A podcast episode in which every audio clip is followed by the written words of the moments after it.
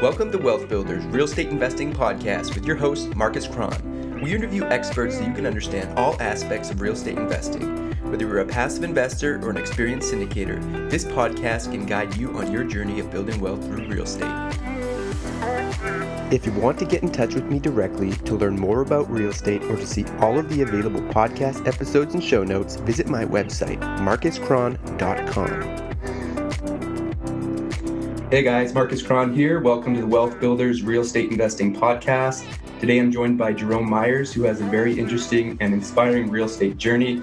I'm looking forward to uh, letting him share his story today. So, Jerome, welcome to the show, man. Marcus, thanks for having me, man. Appreciate you reaching out. Yeah, no problem. Thanks so much for joining us. I'm just going to talk a little bit about Jerome, tell a little bit about what he's doing and currently focusing on, and then I'll let him explain away uh, his story. So, uh, Jerome Myers leads the Myers Development Group LLC, which focuses on buying broken apartment building businesses and using innovative thinking and solid execution strategies to optimize the operational efficiency of the business. Currently, Mr. Myers is asset manager for approximately 90 units and 90,000 square feet of workforce housing across Virginia and North Carolina, and on a mission to hold 1,000 doors by the end of 2028. When not actively working on his personal portfolio, he co- coaches other real estate investors on the Myers methods of multifamily investing.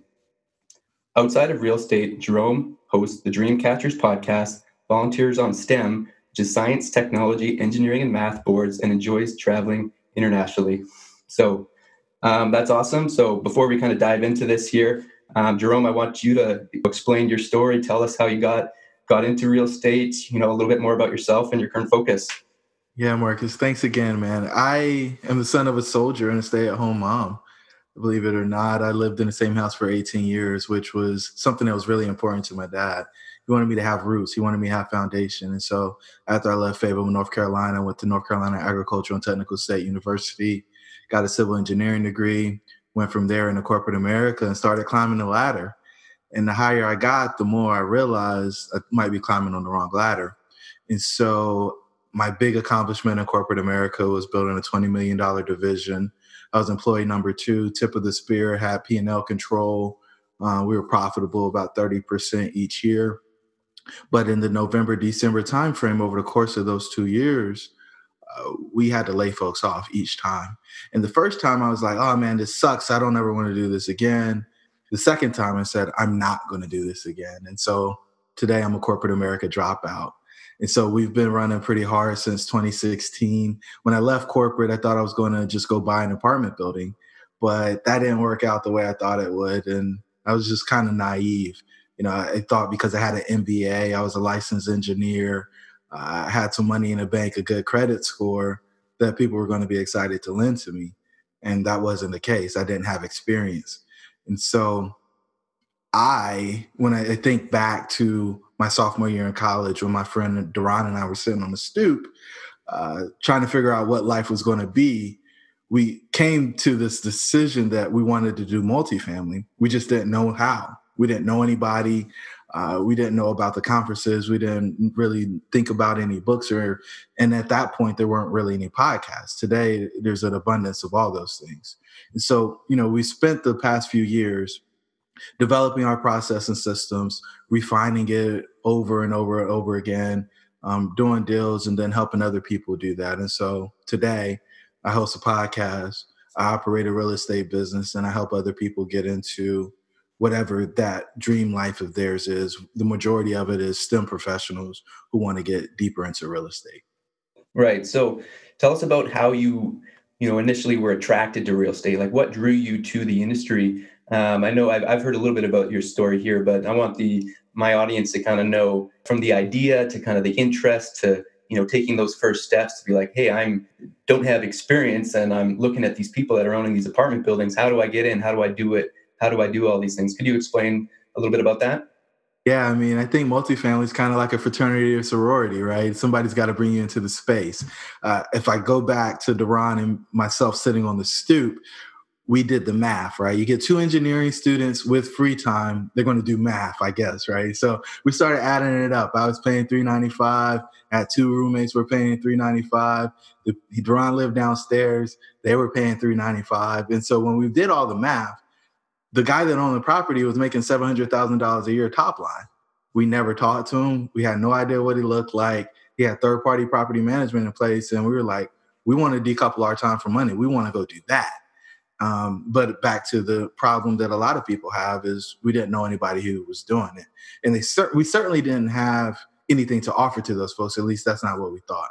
And so when I left corporate, I tried to do it. They said no. I so I started fixing and flipping houses. And you know, it's kind of my mom used to tell me all the time, "Hey, don't sit in your car if it breaks down. Don't sit in it with the flashers on. Push it. Keep pushing it, and then other people get out and push it with you. And so that's what I did. I moved into fixing and flipping. I've been lending to people while I was doing my day job, and so I was like, I, I get this. I understand this. I can go do that. And I was sitting on the porch of one of my fix and flip houses, and another investor pulled up. He's like, "Hey, let me see your finishes." It's like, "You want to see the finishes?" He's like, "Yeah, we're getting ready to do one down the street." Then we talked some more. He's like, "Hey, I'm going to go put an offer in on this 23 unit building. Do you know anything about it?" I was like, "Yeah, I tried to buy that like four months ago. Don't leave me out. Bring me in the deal." Of course, he went and made the offer because he didn't need me, right? I didn't have experience. I had money, but he didn't know how much money I had and it's just he didn't need me. So he went and tried to do it himself. They told him no. So then he came back. I got to put a team together, and so I ended up on that team. It was me uh, as doing project management. We had a property manager come in as our fifth partner. Um, then the broker who brought the deal was one of the partners, the experienced guy, and he also had a pretty big balance sheet. And then another partner of mine was a general contractor. And so the band of five of us went and took down this apartment deal um, and it was crazy how I went from knowing nothing and having no experience to everybody wanting to talk to me and lend to me because I checked the box, because I signed on a loan, which is what the banks use to determine whether or not you actually have experience in multifamily. Right. So that first deal was essentially you signing on the loan. You were the guarantor? I was one of everybody guaranteed. So okay. and that's part of our position, right? We in, in general, the bank's going to require you to sign if you own 20% or more. But because I wanted to be able to say I have multifamily experience, I wanted to sign the loan. And so we do that. And that's why we like JVs over syndication because we want to bring more people into the space. Right, right. Yeah. So, I mean, you already kind of talked a little bit about it. Your first deal there, you know, you had the team, you assembled the team, and you hear people say over and over again real estate is a team sport. So, could you tell me about that process? I mean, that one sounds like that first deal sounds like it kind of happened organically. Could you tell me about how you've kind of built a successful team and kind of built um, from that point in time or attracted the right people or found who's going to play a certain role in in a project like how how did you do that well and how how could you know my listeners learn from that yeah so i think at the highest level that first one i don't know if it was organic or not but it did happen basically I got pulled back into the deal because I was the first person that was looking at it, right? And so the guy that they brought in to be the general contractor said, Hey, we talked about this. I don't want to do the deal unless you're doing the deal. And so that's how we got into the space. Um, that was the only deal that I've done where it wasn't the contract that I wrote. It wasn't a deal that I found and brought to a team of people. And so that one was very different. And uh, what I can say is when you're doing a deal like this, your team absolutely matters, right? Because you're getting married, right? Your financial futures are tied together whether you like it or not. You've got to make joint decisions. And in a joint venture partnership, everybody's got a say. Everybody's got voting rights, and there's different ways that you can structure it. But that is something that's very different from the syndication world, where, you know, if you're not part of the general partnership, you don't have a voice. You're just kind of along for the ride. And so if if I could take a second and just break down JV and syndication, yeah. what I will say is, you know, as a kid, I wanted to be a fighter pilot, right? And so when I think about a JV, I think about fighter pilots. You got the pilot, you got the co-pilot, and you know, you probably don't have anybody else on there, but everybody's got an active role, and that's the point. Everybody on the joint venture has an active role. Um, with the syndication, you've got the pilot, the co-pilot, and some stewardess. They get paid to be on the plane. Everybody else, all the limited partners, they pay to be on the plane, right? And so, what does that mean in the world of syndication? Well, you're you don't get a dollar of equity for every dollar of cash you put into the deal.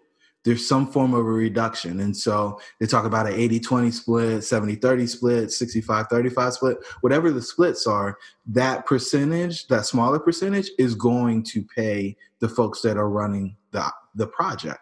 And so in the syndication, those pilots, are the general partnership and it's usually a loan guarantor or a balance sheet partner the actual operator asset manager and then maybe a money raising person who's responsible for investor relations. And so you know those folks get a piece of the equity just by virtue of performing those functions and operating the business. What we've done is kind of taken a hybrid model and we the majority of people I invest with, I've known for 10 or 15 years. So many of the people that I work with are folks from high school or college who have done well in their respective careers, have been able to watch me have a successful track record, and have decided that, hey, Jerome's taken this leap. He's left corporate America. He's placing a huge bet on this being able to work. And we believe in him and his ability to deliver with that said, we're all willing to roll up our sleeves and get our hands dirty. And so if you think about the boat, um, where there's a hole in it, and there's two guys on one end near the water, and there's two guys on the other end where it's kind of sticking up out the water, and the guys on the high end are pointing and saying, "We sure are glad the hole isn't on our end of the boat." Well, the reality of the situation is everybody is going to sink if you don't take care of the hole in the boat. If everybody doesn't have a bucket and getting the water out, it's not going to work. And so, what I want is to have people around me who are absolutely interested in having an active role and excited to get their hands dirty when there's an opportunity to engage. Right, right. Could you explain the importance of aligning with people that you know have complementary skill sets and you've kind of found people or, or mentioned that it's so important to find people that are willing to you know get their hands dirty. I mean i feel there's still like an importance of having hey jerome you're going to play this role. You're going to be looking after the project management. You know this person's going to deal with the finances or everyone's going to kind of stay in their lane a little bit. I know there's going to be overlap in some sense but what do you find in a joint venture partnership there's really is a high importance on finding people with complementary skill sets that kind of um, balance out the whole partnership so I think the probably the most important thing is making sure that you have overlap, right? So the majority, right or wrong, the majority of people that I work with are sophisticated. They're not accredited. And so in order for them to be sophisticated, they need to be able to analyze and assess the risk of the opportunity. And so having those conversations going into the project, understanding what the risks are, creating your contingency plans for those risks, and then crafting a great business plan and everybody being clear about that business plan. And then you're measuring your performance on the backside and having more strategy conversations. Should we continue the path we're on? Do we need to back up and make an adjustment here? Uh, you know, I was an athlete for a really long time, right? It, do we need to call an audible at the line or do we run the play as put in by coach before we got into the game? The fact of the matter is, you don't know what you're going to run into after you close like the properties are wild animals. The majority of stuff that we're looking at is distressed. And so with it being distressed, it's been mistreated. You got to retrain the residents, you got to retrain the property. And if you can do those things successfully, you'll get rewarded financially. If you aren't able to do those things successfully, you will be putting money into the property for a really long time and probably until you sell it. And you may even have to sell it at a discount, which is not what a whole lot of people want to see. Um, there's some people who have a different business strategy, but for us, we're looking to force appreciation through the value creation. And in forcing that appreciation, uh, we're taking some higher risk. And but to get back to your question, like we've got to make sure that all the partners have a unique perspective and a deep passion about something related to the property. For some people, it's remaining true to our decision to want to do good in the community and do well for ourselves financially, right? So, are we making the right decisions? We're talking in a time where coronavirus is prevalent on every news station, right? Mm-hmm. What are our policies and procedures related to residents who live at our properties who may have a financial impact because they closed down bars and restaurants or because they shut down retail or because of whatever else we can't see. What are we going to do? How are we going to position this for the community? Um, it could be, hey, the property manager isn't performing at the optimal level, or hey, we've been putting these types of floors in. If we switch to this product, it our renovation costs will drop by X amount of dollars. And so, you know, we do a pretty rigorous financial call every quarter and we dig through hey what are our biggest contributions to expenses what are our challenges on the income side. Mm-hmm. where can we force a property to be better? Are we on target? Should we continue the course? What risks are coming in the next quarter? What risks are coming in the next year so that we can position?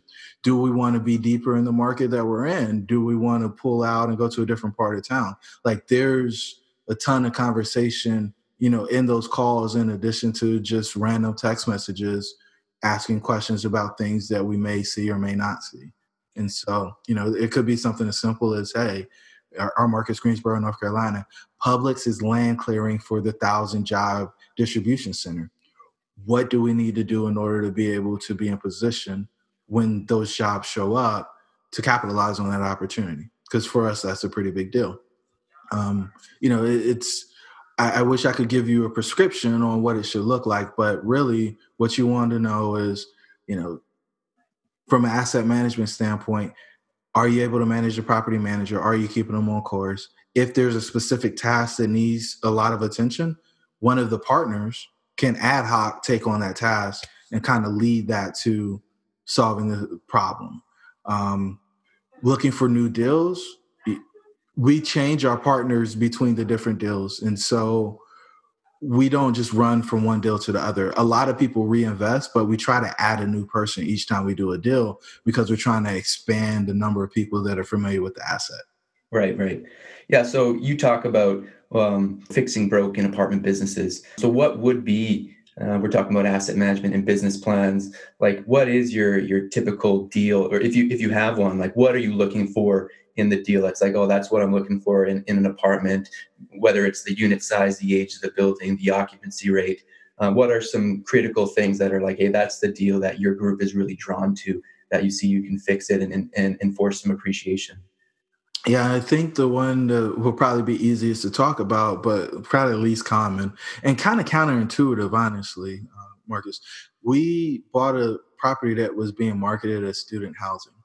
Um, this deal was advertised on LoopNet. It was advertised at 1.5 million. Uh, when we did the due diligence on it, we decided that we should offer 1.375. Um, when the appraisal came back based on our business strategy, they appraised it at 1.7. Right. So how did we get there? We realized that when you go to a student housing model, you're paying all the utilities. And for this property, it was water, gas, electricity, and cable internet. We decided, hey, let's turn this back into workforce housing, which is our focus. Turn this into workforce housing. Let's execute this strategy where we can get the utility bills back to the residents and let's keep the rent where it is. And if we do those things, we'll increase the net income on this property by I think it was like $60,000 a year without having to do heavy rehabs or any of the other stuff that a lot of people expect to do in order to force value because they're just trying to drive income. On the backside of that, we're going to be able to increase our rents, and then we'll have the net delta of you know kind of a one-two punch. A lot of people just say, "Hey, we're going to go in, we're going to do the rehab, we're going to raise rents," and that's the end of their strategy. We're looking at both sides, and so what's broken? Usually, when expenses are over fifty-five percent, there's something wrong with the property's operation. And so then you can go through the profit and loss statement, figure out what the issue is. Sometimes it's going to be not collecting enough rent.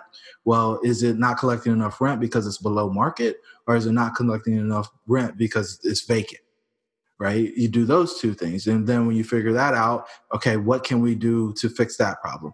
Then you go through the expenses and say, all right, what's necessary, what's not, or what could we do by just changing a vendor?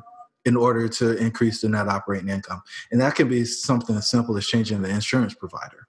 I mean, mm-hmm. we've saved thousands of dollars just by changing insurance providers. And so, you know, that's that's kind of the space we're in. Um, we've got a course that walks people all the way through all of that stuff. Um, it's 11 weeks and just breaks down our whole process.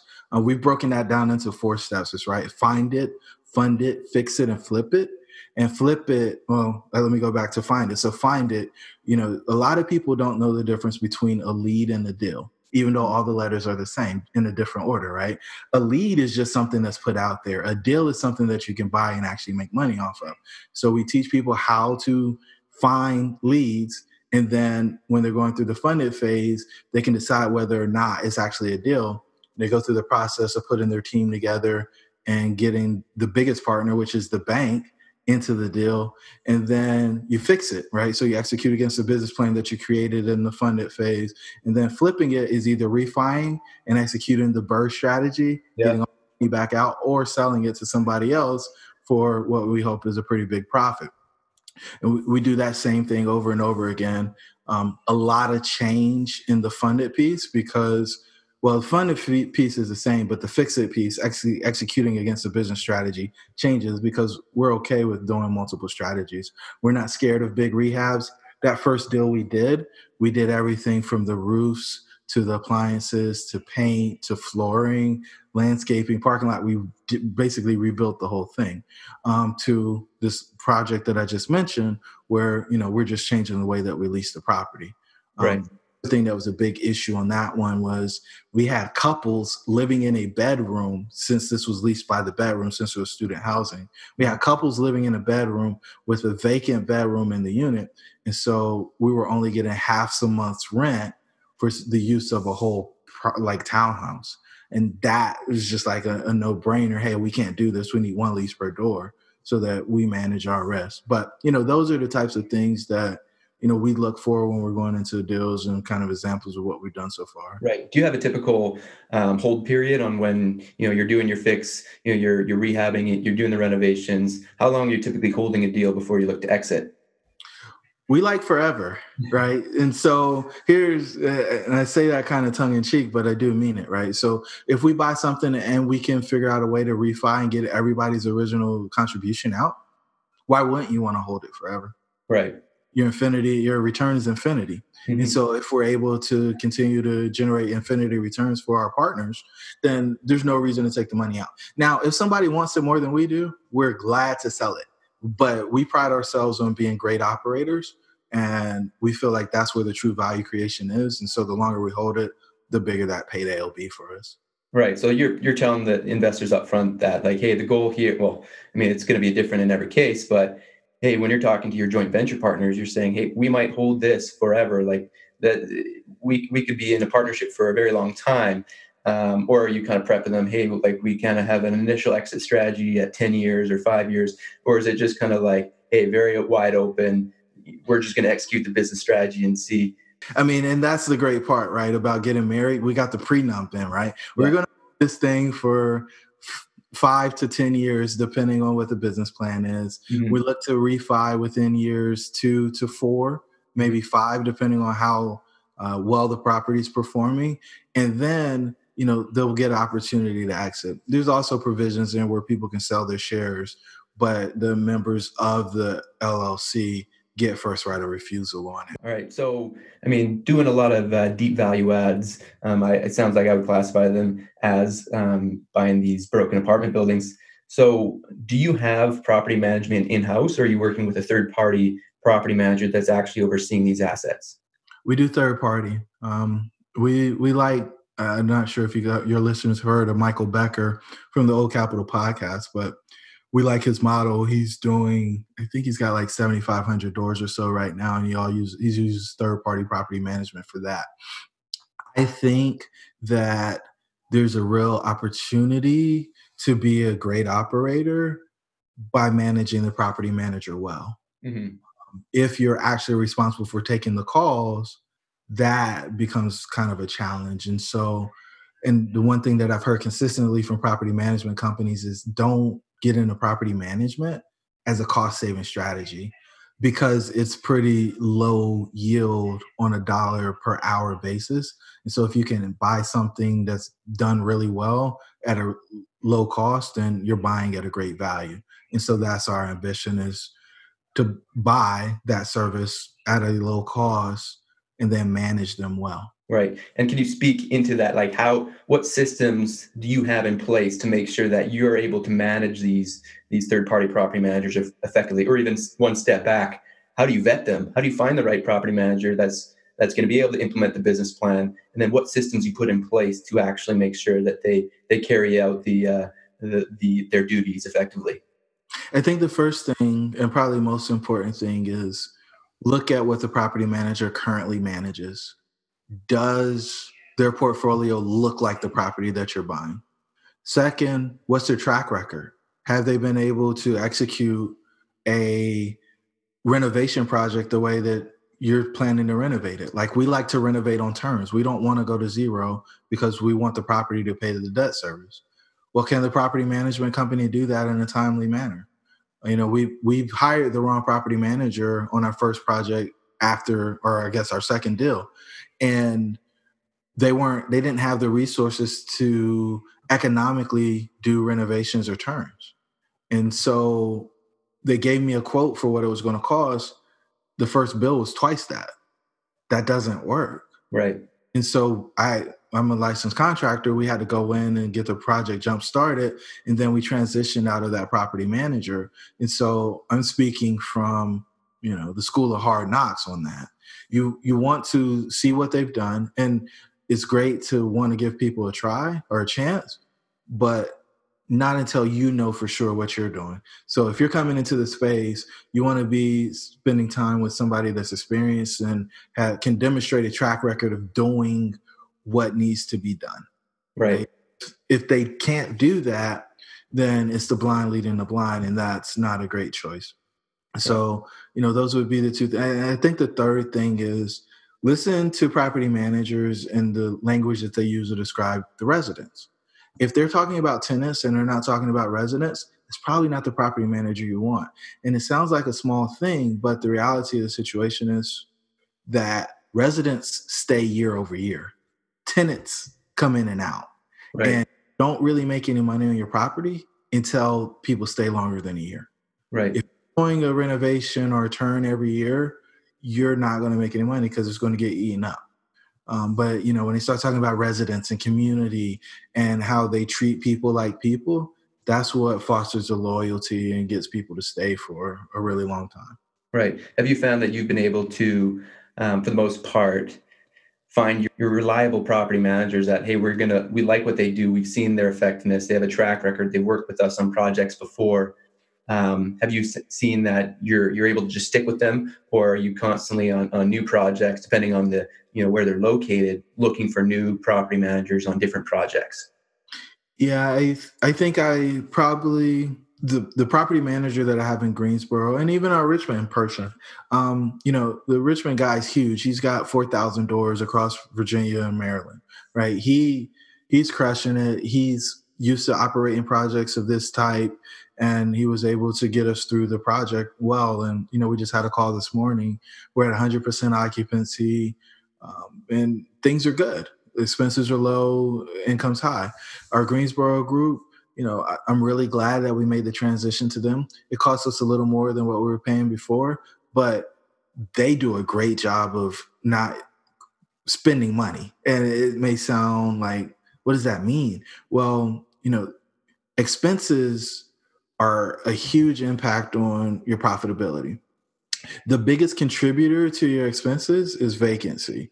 Um, out after vacancy is usually the property management fee, and then following that, it's whatever repairs and maintenance that happen. Our repairs and maintenance number is really low. Part of that is because we've renovated things and we're kind of in the sweet spot where stuff's still new. But the other piece of that is they're really, really strategic in what vendors they send to the property they don't send plumbers to change flappers or to replace toilets. They use handymen. And the factor of what that costs is probably four to five times, depending on which resource you apply to the project.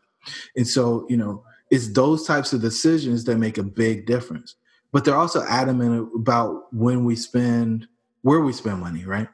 We exterminate every unit every month.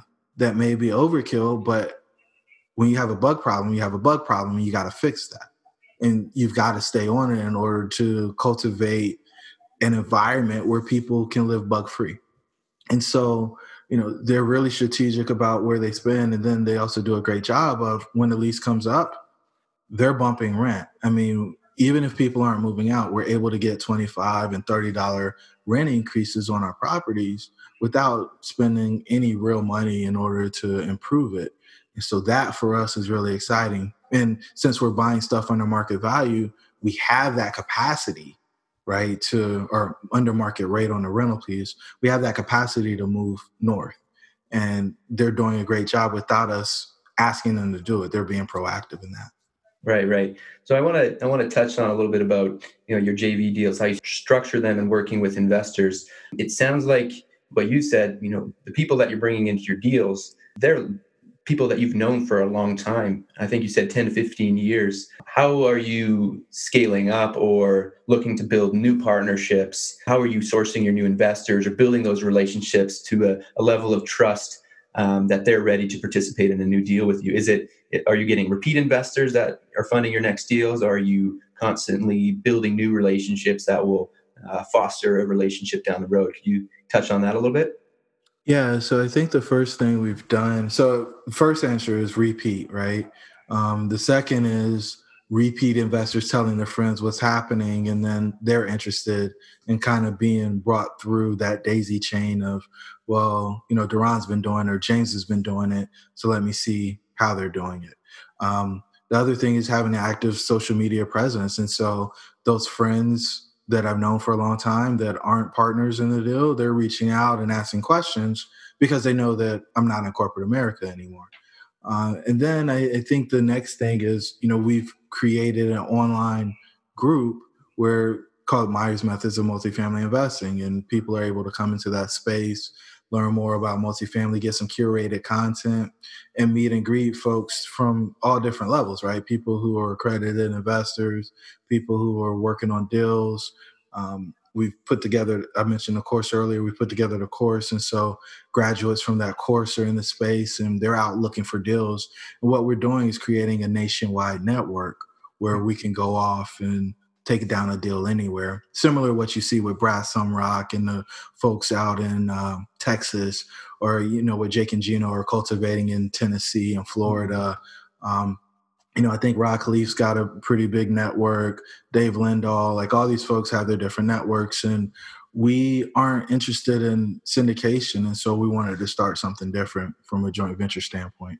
Right, and from my understanding with your coaching, you almost want to get people to a to a point where they understand investing enough or partnerships enough, real estate to to the point where they're almost able to go and do a deal themselves. Is that accurate? Not almost. I want them to not need us, right? You right choose to stay in with us. Like we we think more wolf pack than shark, right? So right. wolves are you know familial. They they travel in packs, and we want to go find deals as a pack. Take the take it down. Everybody eat, and we enjoy that. Mm-hmm. Um, but if you want to go off and start your own pack, we're glad for you. And the fact of the matter is, right? They're not competitors anyway. I can't buy everything that's out there right?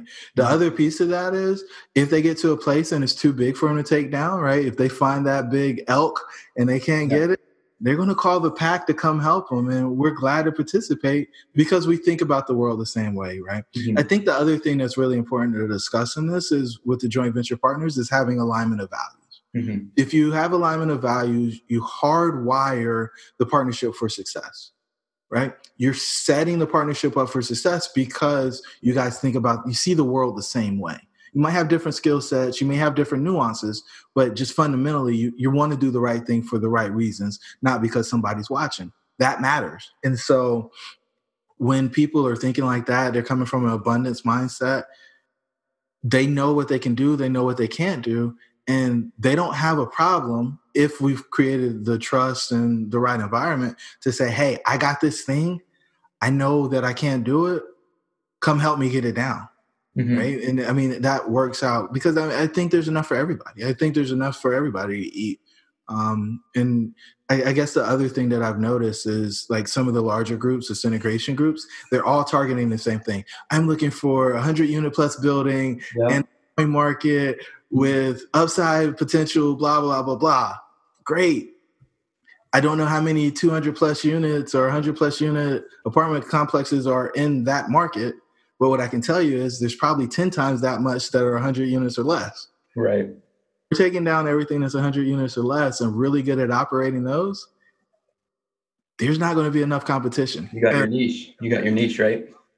A lot is for the doctors and attorneys and dentists that want to compete with me, they need to give up, right? They they don't have capacity. If I get a call right now to go look at a deal, I can go look at it. And I can write the LOI before they get away from the chair, whether they're in a courtroom or performing, you know, a dental procedure, whatever it is. And I can get that accepted before they even get there. Right. And brokers like that. And owners like that, you know, as we go direct to seller on a lot of our projects you know everybody likes the fact that they're right they're talking to the decision maker they don't have to wait until i get out of this or that in order to start to make progress on their deal. Mm-hmm.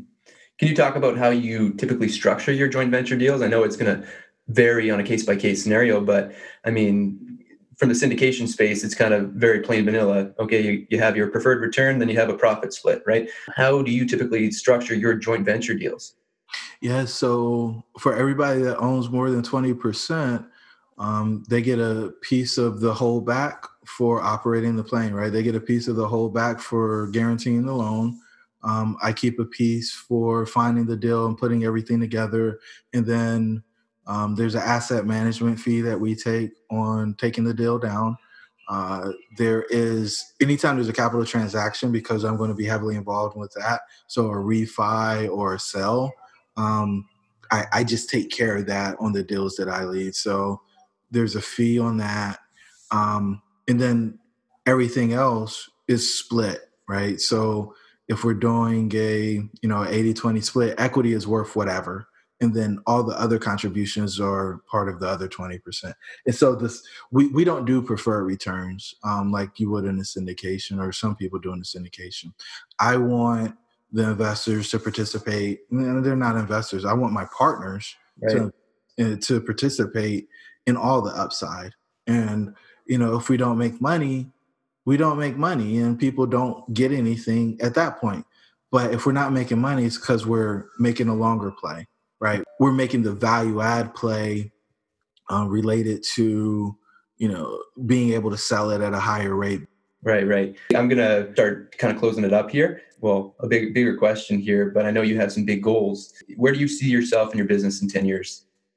Yeah, I mean, I, I think we'll have hundreds of people that have gone through our course and are out in the marketplace doing deals and being operators.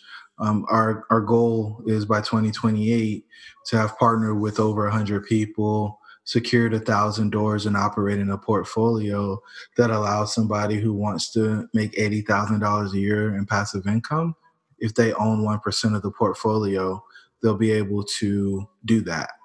And so the goal at the highest level is to get people out of jobs they're not passionate about and have them working on those things that are going to make the world a better place regardless of how much it pays. I I was a victim of golden handcuffs. I, I couldn't leave and do the things that I thought were most impactful because I enjoyed my six figure salary. Mm-hmm. Um, and when I came to the place where that wasn't the most important thing, um, the amount of freedom that came with that was not. It paled in comparison to, um, you know, the dollars. Right? You you go buy all this stuff trying to fix the holes in your soul and the reality of the situation is if you're doing meaningful work, you don't really want or need all that extra stuff that is kind of expensive or whatever. Right, right. It's the lifestyle that creates, right? And and and waking up and being passionate about what you do every day. So yeah, I just want to wrap this up here and, and take it into the final four questions. I'll just ask these uh, last couple of questions and you just get quick to the point answers. So this first one here, I can see on this call here, you got a bunch of books behind you. So what is your favorite real estate or business book? Yeah, I think Millionaire Mindset or Millionaire Success Habits by Dean Graziosi is my favorite book. At least it was in 2019. Mm-hmm. What is one thing you wish you knew when you got started in real estate investing? that experience isn't what I did in corporate America. I needed to sign a loan before I, I could actually say that I had experience as a multifamily investor. All right. What's a daily habit that helps you be successful in real estate? I don't know if it's making me successful in real estate, but I, I like to take a six mile walk each day. Six mile, wow. Yeah. You must be fit. I don't know about that. I'm probably trying to get fit and All right. So, I mean, this might even tie into it, but uh, last question here. What do you do for fun? I like to travel, man. Um, you know, even though I've given up a lot of the the perks of having a job and you know making a ton of money through a, a W two, um, I love to travel, and I still love exotic cars. And so, you know, every now and again, I'll, I'll get to drive something that goes pretty fast and get to mm-hmm. enjoy that. And when we go international and travel, we'll usually go into somewhere that has some form of ruins or caves and just spend some time exploring that type of stuff. Well, that's awesome. Very cool. Um, so those are the, all the questions, but you know, finally here, you know, how can our listeners get in touch with you if they, they want to learn more about what you're doing or, you know, reach out to you directly? Do you have a best way to, to connect with you? Yeah, I think the best way for folks to just learn more and get some more about JV and syndication would be jump over to our myersmethods.com website. So M Y E R S M E T H O D S com you'll get a free four step guide and a 15 minute interview where we break down the differences i think a lot of people who are in this space get lured into being limited partners when they really want to be deal leads. And so if you want to be a deal lead and you lock up your money for five years in a syndication as a limited partner, it's kind of self defeating. And so we help people figure out how to make that jump from, you know, a wannabe investor to a, a, a real investor in multifamily. Um, I'm also on LinkedIn. Glad to connect there. It's Jerome Myers, M Y E R S. I'm the only one in Greensboro, North Carolina. And we've got an event coming up uh, July 31st through August 2nd. It's a Mid Atlantic Multifamily Investing Conference. We're pulling together 15 to 20 of my multifamily investing friends, and we plan to have about 200 folks there to talk multifamily and network. That's awesome. Um, yeah, I'll definitely put a link to some of that stuff in the show notes. Um, but yeah, it was great to have you on the show today, Jerome. Really appreciate you spending the time sharing your knowledge sharing all the advice you have about structuring joint ventures and, and how you can get the most of that. Um, really appreciate you coming on and adding so much value to our listeners. So um, yeah thanks again. Thanks marcus. I appreciate the opportunity. Yeah no problem. Okay take care. We'll have to connect soon. All right man. Bye if you want to get in touch with me directly to learn more about real estate or to see all of the available podcast episodes and show notes, visit my website, marcuscron.com. Thanks for listening to the episode. If you enjoy the show, make sure to subscribe so you don't miss out on new episodes. If you enjoy the podcast or if it provides value in any way, make sure to leave a five star review. This helps the show attract top quality guests who will be able to provide even more insight into how you can build wealth through real estate. Talk to you next time.